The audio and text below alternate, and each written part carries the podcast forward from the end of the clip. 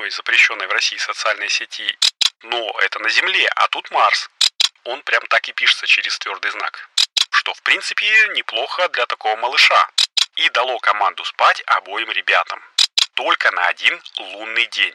Да давайте вы нам штрафы выкатывать не будете. Звучит как-то по-чиновничьи, да? Все, что будет происходить дальше, если будет, конечно же, то это будет приятный бонус. Пресс F to respect, как говорится. Всем привет! Меня зовут Игорь Шеверун, а вы слушаете первый русскоязычный подкаст о солнечной энергетике Solar News. Здесь я каждую неделю делюсь с вами важными, интересными и полезными новостями солнечной энергетики, периодически рассказываю связанные с возобновляйкой истории и отвечаю на вопросы, которые вы мне присылаете в Телеграме. Сегодняшний 88-й выпуск будет про космос и немножечко про законы. Эта неделя была прям настолько полна всяких интересных новостей по солнечной энергетике, которые хочется рассказать, что некоторые я даже припас на следующую.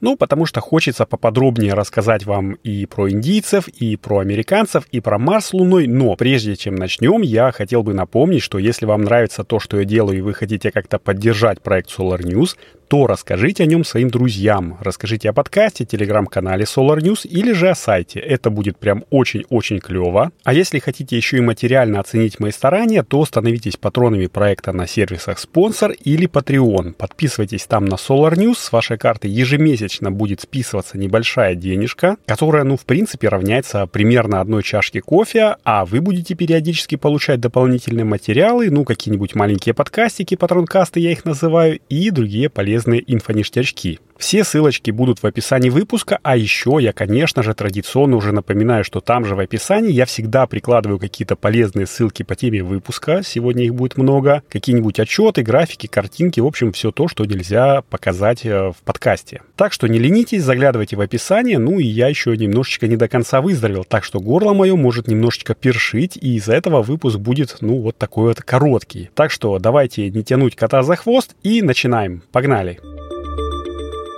А начнем мы, пожалуй, с космоса, потому что у нас на этой неделе уже точно закончилась индийская миссия Чандраян-3. И перед тем, как сказать, каким же боком она зацепила солнечную энергетику, давайте пробежимся по основным этапам. Итак, 14 июля Индия со своего космодрома имени Сатиша Дхавана запустила свою же ракету-носитель LVM-3M4 со следующими компонентами миссии. Итак, раз, полетный модуль, ну, не нашел его название, подразумеваю, что именно он Чандраян-3 называется. Далее у нас посадочный модуль Викрам и маленький луноходик Прагьян. Он прям так и пишется через твердый знак. 17 августа, значит, посадочный модуль отстыковался от полетного и начал потихонечку маневрировать, чтобы прилуниться. Сделал он это успешно через 6 дней, то есть 23 августа. Я даже смотрел прямую трансляцию и в нашем телеграм-канале Solar News показывал чертежи этих э, модулей, собственно, с комментарием, что нужно бы разобраться, что же там за солнечные модули стоят. Ну, какие цели и задачи луноходу и спускаемому модулю были поставлены индийским космическим агентством, я не буду говорить. Мне это не так интересно, но на сайте агентства написано, что все они выполнены. И, кстати, Викрам даже сделал прыжковый маневр для отработки будущих возвращений модуля домой, и прыгнул он знатно, на 40 сантиметров вверх и 30-40 сантиметров в сторону. Что, в принципе, неплохо, как для вспомогательной миссии, которые рассчитывали по остаточному принципу, типа «Так, ну чего тут еще можно будет сделать, если топливо останется? Ну давайте прыгнем, что ли».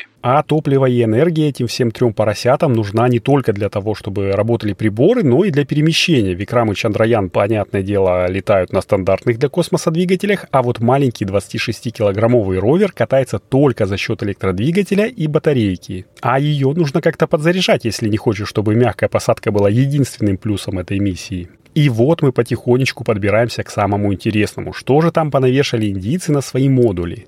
А понавешали они, судя по пресс-релизной брошюрке и спецстранице сайта вот, космического агентства, аж полтора киловатта. Правда, распределяются они по модулям неравномерно. На самый прожорливый маршевый модуль установлены 758 ватт солнечных элементов. Установлены они на одной плоскости, ну потому что при корректировке маршрута от точки сепарации с ракетой до орбиты, на которой он висит, всегда можно подманеврировать так, чтобы солнечная панель по максимуму смотрела на Солнце. Ну и такая большая мощность вызвана необходимостью работы приборов науки, а также двух модулей связи с посадочным модулем и с Землей. На Викраме мощность Солнечной системы чуть поменьше, 738 Вт, но распределены эти элементы на три стороны уже. Где там юг, где запад на Луне, непонятно, поэтому просто доверюсь индийским инженерам, будем считать, что они посчитали все так, чтобы максимизировать выработку. Ну и у Викрама тоже приличное энергопотребление, в основном за счет того, что в его арсенале присутствует сейсмограф и лазерная ретрорефлекторная решетка, которая помогает ученым в изучении ландшафта. Ну и самый маленький малыш — это ровер Прогьян. У него помимо электромоторчика, который крутит колеса, из оборудования еще две камеры, два спектрометра лазерные рентгеновские, и все это запитывается от одной солнечной панельки мощностью 50 Вт. Она установлена вертикально относительно поверхности, то есть как будто бы предназначена для зимы, ну, если по земным меркам считать. Но, помимо всего этого оборудования, посадочный модуль и ровер имеют еще и обогревательные элементы, которые предназначены опять-таки на всякий случай для того, чтобы батарейка не замерзла ночью. А ночь, как вы знаете, на Луне длится 14 суток. Но почему же я сказал на всякий случай? Да, потому что миссия у этих ребят рассчитана только на один лунный день. То есть с 23 августа до 6 сентября. Все, что будет происходить дальше, если будет, конечно же, то это будет приятный бонус.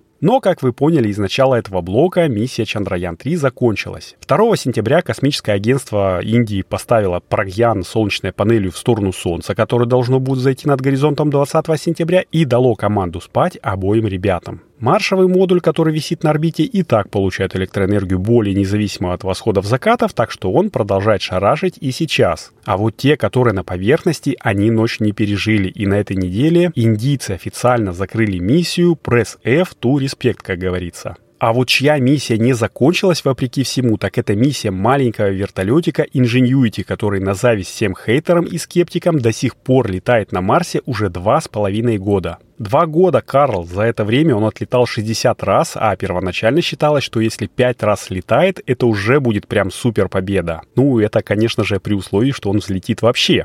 Взлетел. Приятно, что Proof of Concept оказался такой удачный. И, кстати, в этот понедельник э, в свой юбилейный полет Ingenuity совершил очередной рекорд. Пролетел 340 метров со скоростью 8 метров в секунду. И это на секундочку 30 километров в час. А за неделю до этого поднялся на рекордную высоту в 20 метров. Ну и что же помогает этой маленькой стрекозе в суровых марсианских условиях? Конечно же, солнечная батарея. Это основной источник питания и расположена батарея над двумя соосными винтами, которые движутся в разные стороны, и сейчас я уже даже знаю ее, то есть этой панельки, технические характеристики. А ведь еще два года назад я мог только догадываться. Ну и так, то, что площадь солнечной панели составляет 680 квадратных сантиметров со сторонами 425 на 165 миллиметров, это не секрет и было рассказано НАСА еще до полета. А вот то, что суммарная площадь солнечных элементов 544 квадратных сантиметра, это уже новые подробности. И сказать они нам могут, что фил-фактор у этой солнечной панельки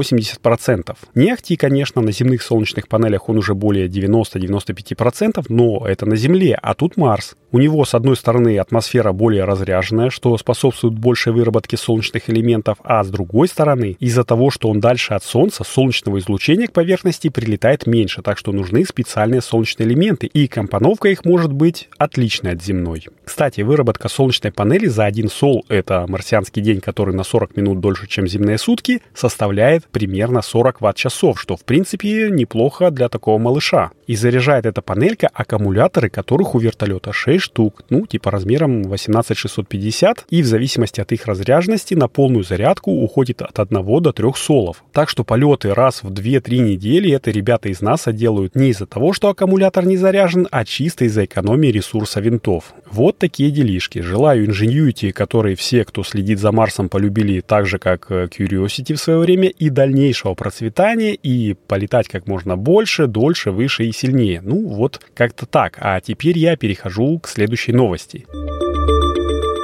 А следующая новость у нас прям молния-молния. Правительство Российской Федерации постановило, внимание, прекратить региональные отборы инвестпроектов по ВИА в 2023 году. То есть всеобщий ДПМ ВИЭ в следующем году может и не провестись. Пара-пара-пам. Пунь. А все почему? Ну, потому что по информации от РВ так и не заработал механизм финансовой гарантии, который потенциальные инвесторы должны предоставлять для участия в отборе. Звучит как-то по-чиновничьи, да? А вот как это объясняет простыми словами глава Ассоциации НП Совет рынка Максим Быстров. Если что, это ассоциация, ко мнению которой прислушивается Минэнерго, на секундочку. Значит, коммерсанты подают заявку на рассмотрение на финансирование, через какое-то время выигрывают ее, еще через какое-то время, когда уже нужно строиться или там вводить объект в сеть, они приходят к регулятору и говорят, извини, дорогой регулятор, у нас тут цены на комплектующие выросли, не пролазим в бюджет. Давай мы чуть меньшей мощности объект построим за те же деньги, ну или мы, в принципе, вынуждены отказаться от него. Или так, задерживают строительство по объективным или субъективным причинам, а потом говорят, а давайте вы нам штрафы выкатывать не будете будете.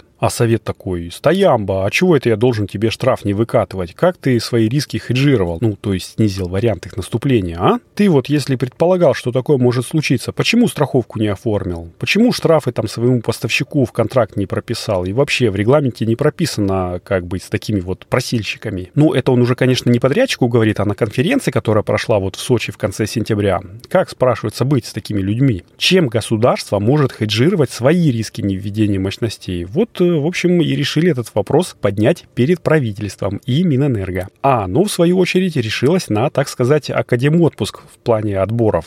Так что вот так вот, как говорится. Ну и чтобы далеко от РВ не отходить, раз уж я эту новость э, у них подсмотрел, скажу, что ребята завершили свой фотоконкурс в фокусе. И знаете что? Среди участников есть прекрасные тематические фотографии, которые не стыдно даже на заставку телефона поставить. Посмотреть на победителей можно в соцсетях РВ. Я ссылочку на их пост в телеги оставлю в описании выпуска. В общем, советую, а сам пока буду заканчивать, но перед этим вперед, как говорится, к закадру.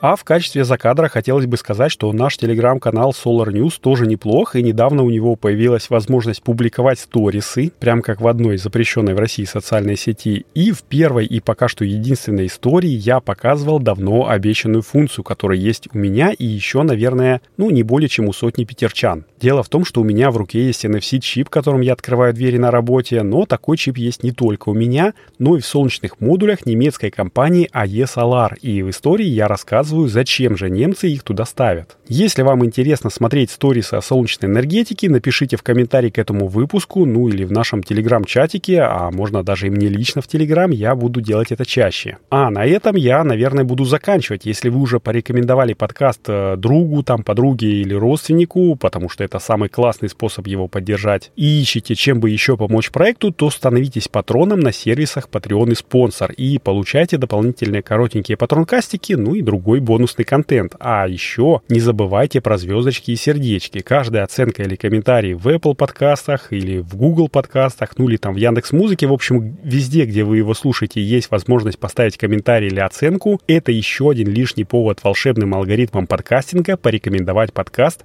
новым слушателям. И на такой духоподъемной ноте теперь уже точно все. С вами был Игорь Шеверун и 88-й выпуск подкаста Solar News. Традиционно желаю, чтобы небо над нашими с вами головами всегда было ясным, мирным и солнечным. Надеюсь, услышимся с вами на следующей неделе. Всем пока!